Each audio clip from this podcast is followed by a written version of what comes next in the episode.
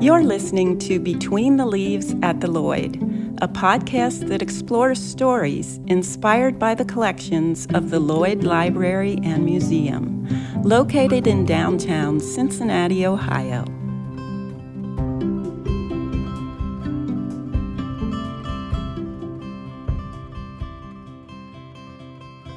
Lloyd Library is renowned as a resource for scientists and historians engaged in plant related research.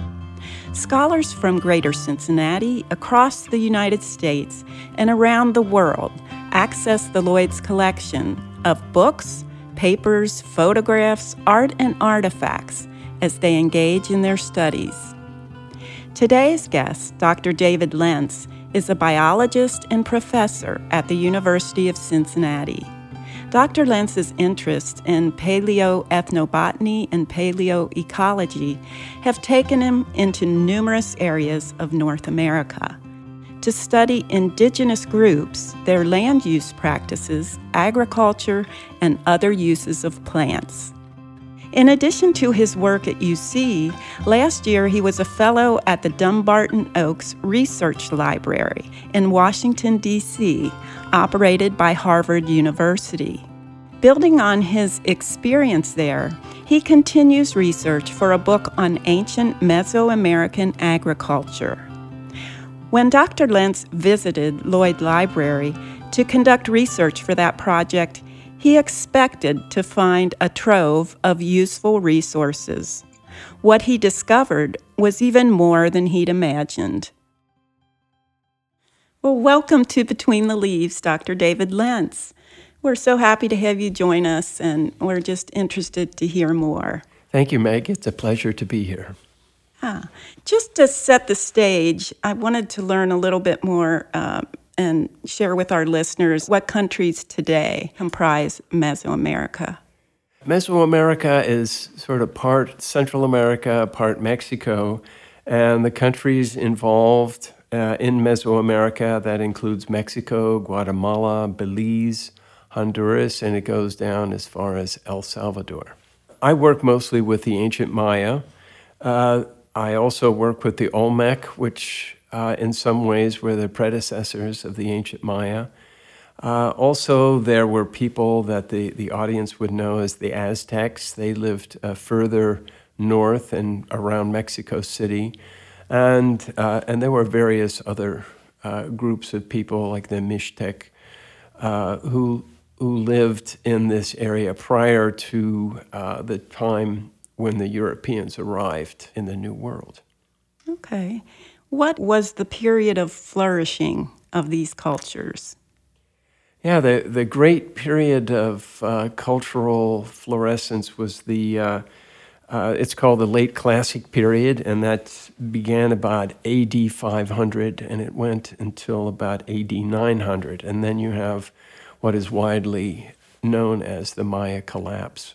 Do you want to talk now about what caused the culture to collapse? Well, uh, just briefly, uh, my take on it uh, is that there were uh, tremendous droughts in the ninth century. And these droughts were brought on by a variety of reasons, which we can get to later. Uh, some which are just natural climatic fluctuations, and uh, it may be that the Maya and their activity brought on the climate change that they suffered. Uh, but my take on it is that there were tremendous droughts in the ninth century, uh, and uh, their agriculture failed, their water systems failed, and also, a- as part of that, uh, their water supplies became contaminated with mercury and blue green algae. And uh, with all of these things coming together at once, it caused uh, a lot of the cities in the interior to be abandoned. Well, let's kind of start with what types of food they were growing and eating. The the Mesoamericans, basically the people of the New World, brought us lots of different kinds of foods that we can hardly imagine being without today. Uh, of course, there was maize. We call it corn, but uh, corn has a variety of connotations throughout the world. But they had maize, they had um, beans, like black beans, kidney beans, things like that, navy beans. Uh, and they also had peppers and squashes. These were the main field crops. And they had a lot of other root crops that we're probably not as familiar with. Things like manioc, sometimes we call that tapioca. Uh, it, it's becoming a more popular food here. A lot of times, if you if you look at bread that's gluten free, you'll see manioc flour in there. Uh, manioc is a root crop, and it's uh, one of the most productive crops in the world, actually, in terms of the amount of calories produced per acre. There were uh, sweet potatoes, uh, achiote, uh, which is a kind of arrowroot. There was another uh, good root crop called malanga, and it's very similar to taro. If you've ever been to Hawaii, they eat a lot of taro there. And they had lots of wonderful, wonderful tree fruits. Uh, for example, avocado, uh, which is a plant they developed, uh, cacao or chocolate. They had many kinds of palms, like uh, the corozo palm, the uh, uh, coyol, and they also produced things like cotton and tobacco. And it's unusual uh, but the, uh, the Maya grew cotton as a shrub, and that's its sort of natural habit to grow as a shrub. Somehow we've turned it into an annual crop. But the Maya grew it as a, it's a small tree, and that's its natural uh, habit. And this is how they survived. They didn't have a lot of animals. Uh, their only domesticated animals were uh, uh, turkeys, ducks, and dogs. So they were they were limited in terms of the kinds of animals they had, but they made up for it by having a wide variety of fruits and uh, field crops that they could use. And uh, just sort of parenthetically, uh, if you eat beans and squash together on a regular basis, you get all the essential amino acids. So you don't really need to have a lot of meat to go with that diet. It sounds like they had a well developed agriculture. Oh, absolutely, they did. And uh, that agriculture developed through time. Uh, when the Maya first came or arrived in uh, Central America, they were mostly uh, practicing agriculture from what we call swidden agriculture or slash and burn. And it's a relatively simple kind of agriculture where you go in and you cut down uh, a swath of forest and, and then you burn it and then you plant your crops in the ash. The soils in Central America are typically very thin. So you can get about maybe uh, two, maybe three years out of this kind of uh, agricultural approach. But after that, then the, the yields decline, and then what you have to do is move on, go to another piece of forest, cut that down, burn it, and then you can grow, uh, get a couple more years. And uh, so this is uh, very cyclical, and it takes about 20 years for that, that forest to come back so that you can uh, cut it and burn it again. So uh, it's, it's kind of a simple kind of agriculture, but it's is not very efficient in its use of land.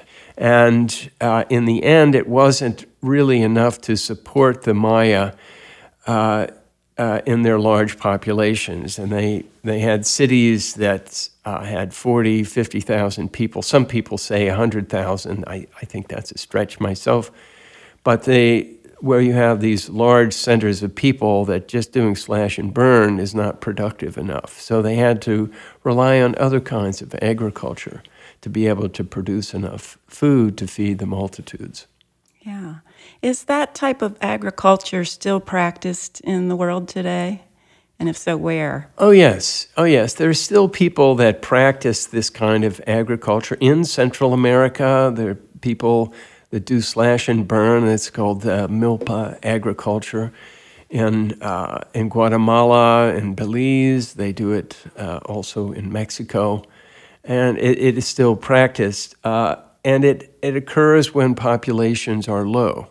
If there are not a lot of people living in an area, then you can, you can do that effectively. But Uh, there are a lot of downsides to slash and burn agriculture. One thing is that you need a lot of land, and the other thing is that uh, you have problems with erosion. That the soils are very thin, and when you cut down all the forests, then you have uh, water that comes in a rainy season, and you get these torrential rainfalls, and that causes a lot of uh, erosion. And then, so you lose essential nutrients that way, and you lose soil, and then also, it turns out, you lose water. Uh, recent studies uh, in Brazil have shown that uh, if you clear away the tropical forest, then what happens a lot of times is the water will get into the uh, into the ground levels and it will seep down into the water table. In the in the Maya area in Central America, the the water table is about uh, 100 200 meters underground, which is uh, inaccessible. It was inaccessible to the Maya, and even today with pumps, it's hard for people to get down that deep so that you would lose a lot of water in the hydrologic cycle. And what this means is that there's overall less, uh, less water being cycled through the landscape. And what this causes is a reduction in rainfall overall. So their clearance of 60% of the forest could have contributed to the droughts of the ninth century. And following that, I was thinking that this seems like it would have an adverse impact today with our efforts to combat global warming and, and all the issues that are coming with that. Is that yes, accurate? Absolutely. Well, one of the great advantages of studying these ancient cultures is. Uh, I mean, they were people, they think like we do in many respects and they do they go through sort of the same cycles that we're going through that the maya uh, they realized that slash and burn agriculture uh, caused them to lose soil and reduce productivity and they responded to that and they became more sustainable in their agriculture which we can talk about and uh, through this sustainability they were able to feed more people and uh, their society was able to grow and flourish. Some things happened to them that they weren't aware of. Uh, one of the things was they, they painted their buildings with uh, cinnabar, which is uh, mercury sulfide. And cinnabar, when it washes down into the water of their reservoirs, that, that meant that they were drinking uh, water that was laced with mercury. And this would have had an adverse effect on their uh, ability to think and make decisions. And this was particularly acute in the areas where the, the nobility, where the uh, rulers lived. And so this might have affected their ability to make good decisions. So the Maya could see that they some of the things they were doing were not sustainable. There were some other things that they didn't quite understand. And the difference for us is we know what's happening and we, we have a good idea of what the solutions are. It's just a matter of being able to motivate society to make the changes that we need to make. Right. Well, getting back to um, that evolution of the culture there, they used other practices as well to help sustain and grow can you talk about some of those other agricultural practices? Well, one of the one of the big things for the Maya was they developed a system of reservoirs. And what happens in this area, it's they have uh, a rainy season and they have a dry season. And in the dry season, uh, there's not much water available. And we're in the central Maya lowlands, there are no lakes, there are no rivers, and so there's no permanent sources of water. So what they developed was a system of reservoirs so they could capture rainwater from the rainy season and have it to drink during the dry season. And also, they would set up uh, agricultural reservoirs so that they could grow crops two times a year instead of just one time a year. And so, this would uh, improve their agricultural productivity. They also did things like um, terraces, and terraces are very good at, maintaining soil quality and also retaining moisture. And, uh, and this is a very productive and sustainable kind of agriculture that they developed. Uh, they had a number of ways that they could retain water. They, they practiced ridge and furrow agriculture, of all things, to try to reduce the effects of erosion. They would uh, plant home gardens that were uh, very, very effective. And so each Maya household would have uh, sort of a garden uh, immediately around where they lived, and they would have uh, fruit trees that would provide shade for them, and then, of course, the fruits when uh, they uh, became ripe. And uh, also, they would have small plots of maize and some root crops and peppers and medicinal plants. And these would be fertilized by what we euphemistically call night soil that they would uh, go out and defecate in their fields, and this would uh, fertilize them. And these areas around their households were very productive. So they had lots of ways of intensifying agriculture that were sustainable and highly productive at the same time. So, was most of their uh, agriculture used locally? Was it locally grown and locally used? Or was there a system of transportation and distribution as well that spread it out across the empire? The answer is mostly A, that it was mostly uh, people had to produce their own food. They did move food around. We know that. They would trade uh, chocolate seeds or cacao seeds uh, there was a trade in dried fish that would come up from the coast. Um, but for the most part, people would have to raise their own food. Each community would have to raise their own food. And part of their problem, or, or the essential part of their problem, is they didn't have good ways of moving things around. They had no draft animals, they did not have the wheel. So the only way to move food around is uh, to carry it on the backs of workers. And uh, say if there was a drought, there was, there was really no way to move food around to sustain uh, 50,000 or 100,000 people on the backs of porters. So there were different economic groups, right? There was a, a higher class or, uh, and a peasant class, something like that. Is that accurate? Yes. and it probably wasn't that clearly defined. There were rulers, and there were people around the rulers who were related to the rulers generally, and there would be people who were uh, priests, uh, people who were scribes, and the scribes and the priests were the only people who knew how to read and write. And so the Maya did have their own writing system, they had books. Uh, they wrote uh, on their walls and they carved monuments with their writings. Uh, and so we actually do have a history of, uh, uh, of the ancient Maya. But most people, probably 95%, 90% of the people, were what we call commoners. And these were people who farmed and uh, produced uh, the surpluses that allow the royalty, the rulers to survive. And there was also a class of artisans. Uh, for example, the Maya are known for their beautiful ceramics, uh, for their jade carvings, for their stone carvings, for their paintings. So there, there were a lot of artists in the Maya world.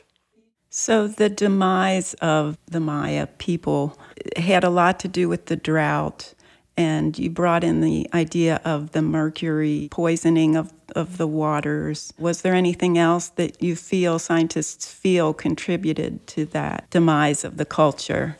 Well, one of the things that we found in our research was, and uh, this was with a, a, team of people, it's not just me doing it, but our team, we learned that the, the Maya had problems with blue green algae or cyanobacteria. In particular, they had uh, strains of cyanobacteria like Planktothrix and Microcystis. And these kinds of blue green algae produce uh, microcystins, uh, which are deadly toxins. Uh, one drop of microcystin on your tongue will kill you. And so when this got into their reservoirs, they were uh, particularly dangerous. And so the water could not be consumed. And even if you boil it, uh, microcystins are resistant to heat. So even if you boil it, you still can't drink it. And not only that, uh, we see that the uh, the people who were the rulers, their reservoirs were the ones that had the infestations of cyanobacteria. And so their water, A, becomes toxic, and B, turns green. And so I, I, often wonder what kind of an effect this might have had on the general populace. Um, let, let's back up a step and think about the Maya and their cosmology and their thinking about their rulers. The ruler's job was to propitiate the gods, to appease the gods and connect with the gods and make sure that the rain comes on time and everything goes well. So you get into a 20 year drought, and the reservoirs right next to where the ruler has his palace, uh, the water turns green and it's undrinkable. I mean, what are people going to think under that circumstance? They're not going to say, oh, that's just blue green algae in there and it's causing the water to turn green. They're going to think that this is perhaps a symbol from the gods. And the gods are unhappy with our rulers and uh, compound that with the fact that the rulers have been eating tamales that are laced with mercury for many years. And so their, uh, their thinking may not have been as clear as otherwise it might have been. So all of these factors together would have disillusioned the common people. And when you see there's a drought, there's no food to eat, uh, it looks like the rulers are not doing their jobs. So people uh, voted with their feet and, uh, and they abandoned these big cities. And it happened fairly quickly, it seems. Over the course of? Uh, it, it happened over the course of a couple of decades, which is. Wow. Yeah, so yeah, uh, at Tikal, for example, the last dated monument was uh, 869. And uh, by uh, 870, the city was largely abandoned. There was nothing to eat. There, mm. things looked bad. I'm sure many people died as well. But uh, the people who could left, and they went to areas that had permanent water sources. There are a few lakes in Guatemala, and you could move to those lakes, and those populations grew. And also, there were places in Belize that had permanent rivers, uh, like Lamanai uh, is, is a settlement that grew uh, after the Maya collapse. So that's kind of what happened to the Maya. They went to places where there was a permanent water source and they, they could live there. What is the water source for people in these areas today? Well, that's a very good question. Uh, and surprisingly, one of the water sources uh, is these old reservoirs that the Maya built. And they built these reservoirs, and it was quite a construction. It was like they, they were sort of like swimming pools. Uh, the subsurface uh, is basically porous limestone or uh, calcium carbonate or sodium carbonate, and water just goes right through it, so it doesn't hold water very well. So the Maya built these reservoirs, and they lined them uh, with uh, different kinds of plaster or clay so that they would hold water.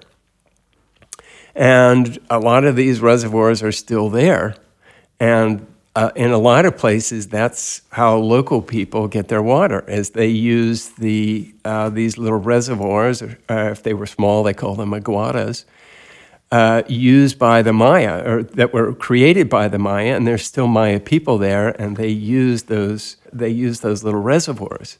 Now, of course, they have pumps and things like that, so they can get down to uh, water underground much better than the Maya could but still, it's it's hard uh, to get water out, uh, especially when the water tables are like 200 meters or say about 200 yards underground. And also, uh, in a lot of places, water is trucked in. So they get a big water tanker and they bring in water from other places that have permanent water supplies. I know you talked in one of your papers about environmental DNA analysis. Can you tell us what that is and how you're using it in your research? Well, uh, this is environmental DNA, and this is a new development for archaeology. And the way it started was uh, uh, in my laboratory over at the University of Cincinnati, we had a new scholar who came in, uh, Trinity Hamilton, and she works with uh, ancient rocks that have bacterial DNA in the rocks.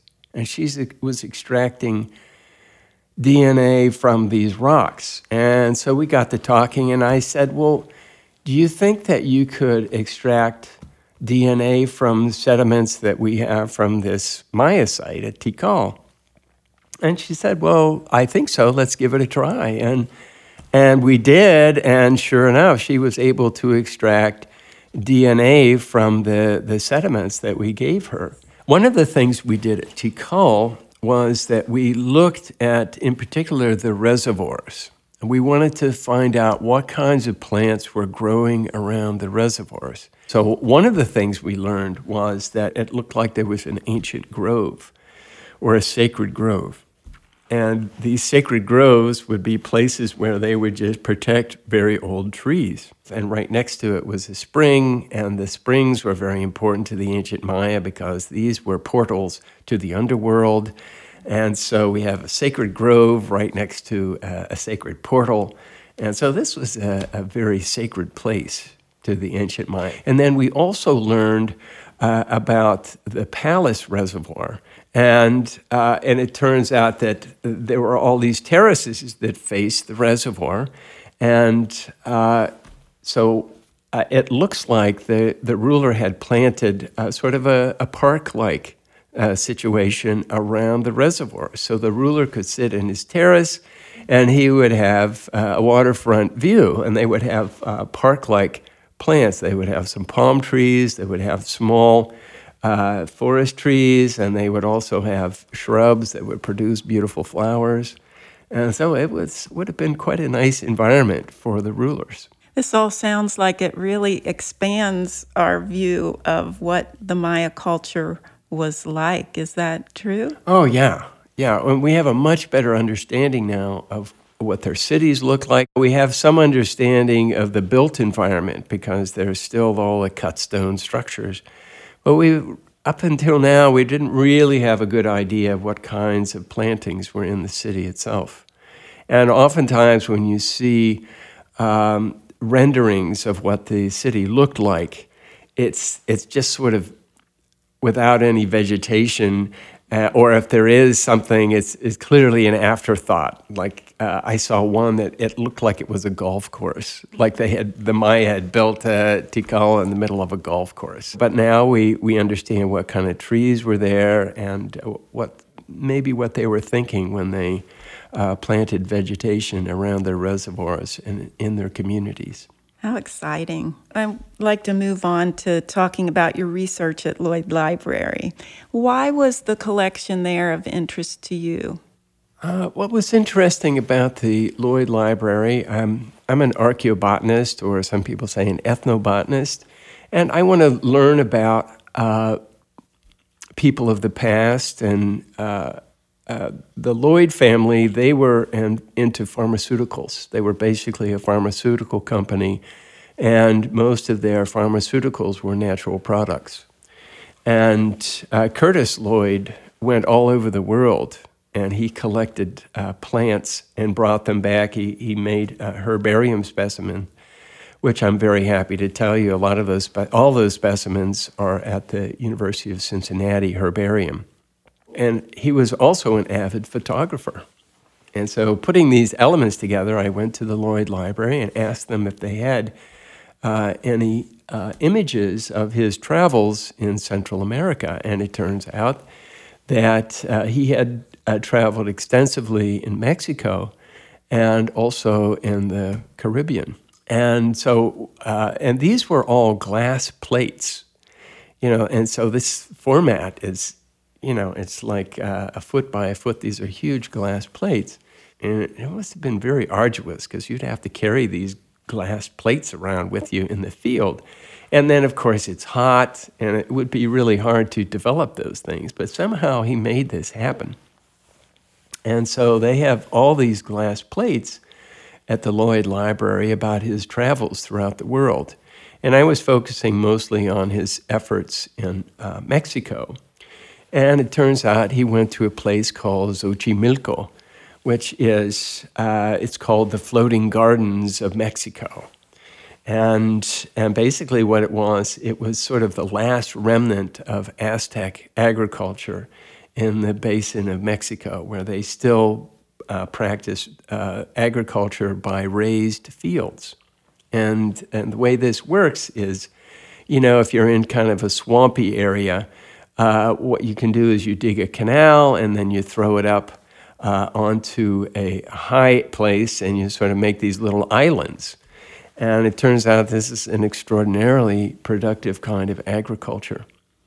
And uh, so they would have these raised fields, and then they would have the canals, and you can grow fish in the canals, and the uh, and the little islands are very productive because they've they've got water that the plants can get their roots down into the water table, and you know it's just something that works very very well.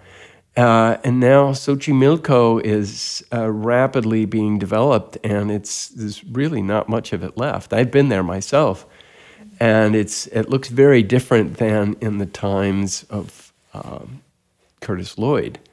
Uh, when he was there, it was these were just sort of uh, working agricultural fields. Now, if you go there, it's more of a tourist attraction, and it's a place where they grow a lot of flowers. So I think his trip was in 1901. Is yes, that that's right, 1901, yeah. and uh, they they have uh, hundreds of of these plates from him. The resolution is very good. So we see these beautiful pictures of Xochimilco from 1901. And so you really get an idea of what agriculture was like in the basin of Mexico at that time. How rare or unique are those images? I think they're very unique. Uh, I've never seen anything like it before. And, uh, you know, uh, I guess photography didn't come around until like the 1850s. And uh, as I was mentioning, to take photography down into a, a place that was not very, I mean, there was, certainly was no electricity or, you know, kind of a remote place. And uh, take pictures is very, a very difficult task and uh, he did it beautifully. He was a great photographer. And so it's very unusual to have those kinds of photographs. It would seem there are a lot of lessons we can learn from the Maya. Is your research informing agricultural practices today? Well, that's, that's a very good question here. The, uh, one of the fundamentals of agriculture everywhere is that you have to preserve soil. And unfortunately, many of our agricultural techniques are based on mining the soil buildup that has acu- accumulated over many thousands of years uh, from the Pleistocene on to the present. So we just keep mining the soil that we have, thinking that it, it can be, uh, uh, it's an infinite resource, but it's not, it's finite. So we need to conserve our soil better. And many people are trying to do that through organic farming, through hydroponics, and so forth, where we try to conserve soil.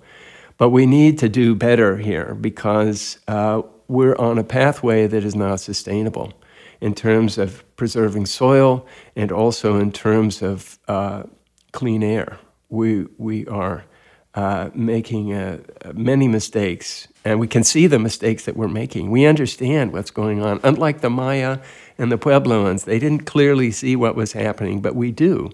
And so we have a chance to make things better for succeeding or subsequent generations. So much to, to think about and be concerned about. Well, this has just been such an enlightening conversation, and I know we could go on, but our time is up. So, thank you so much for coming in today and for talking to us. Thank you for having me. Our guest today has been biologist Dr. David Lentz. Thanks for listening to Between the Leaves at the Lloyd, a podcast of the Lloyd Library and Museum in Cincinnati, Ohio. Produced by Meg Hanrahan. Audio editing, mixing, and original music by Michael G. Ronstadt. Want to learn more about the Lloyd and its collections? You can visit online anytime at lloydlibrary.org.